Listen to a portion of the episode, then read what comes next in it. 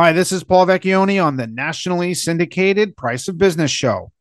And I'm the founder and CEO of Long Island Prevention and Resilience Enrichment Program, Long Island PrEP for short, a substance abuse prevention and mental health awareness company. I'm also the host of Mission Z Empowering Change podcast that aims to address the pressing issues affecting our children. And today I would like to share my thoughts on the mental health of our educators. You know, there can be no denying the role teachers play in our communities and for our country. You've heard all the cliches teachers shape the future, they are the gatekeepers of the future.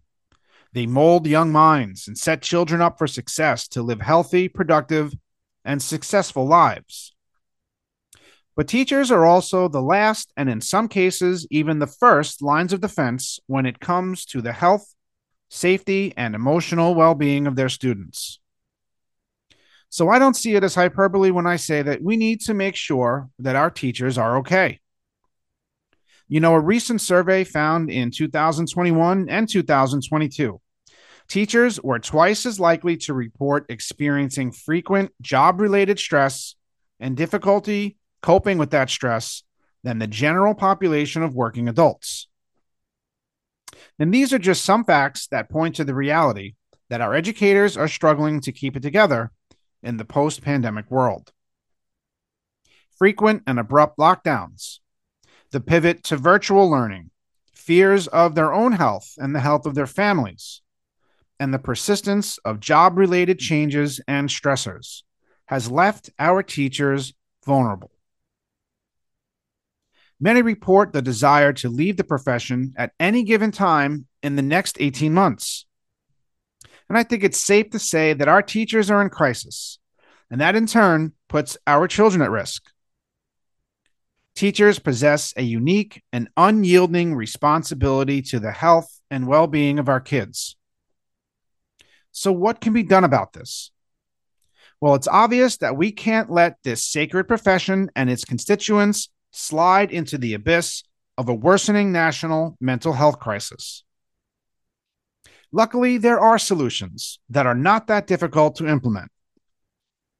We all know that teachers need support in the form of professionals in the workplace, their administrator counterparts, or in the form of professional development. Simple yet effective and accessible programs to provide teachers with the tools they need to ensure their mental well being are readily coming online in the wake of the COVID 19 pandemic. Teachers need to know that they have the opportunity to work on their mental health through these programs that will help foster enriching and fulfilling practices of mindfulness, self care, resilience building, and emotional intelligence. You know, as a society, we need to invest in an educator mental health infrastructure that is inclusive to all teachers of all disciplines and all grade levels. It can be done.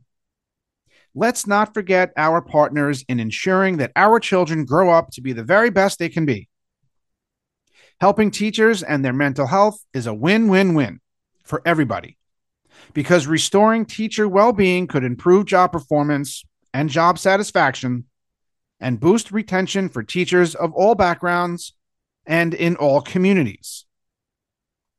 It will mean that children will once again be afforded the opportunity to learn alongside the very best that our education system in this country has to offer.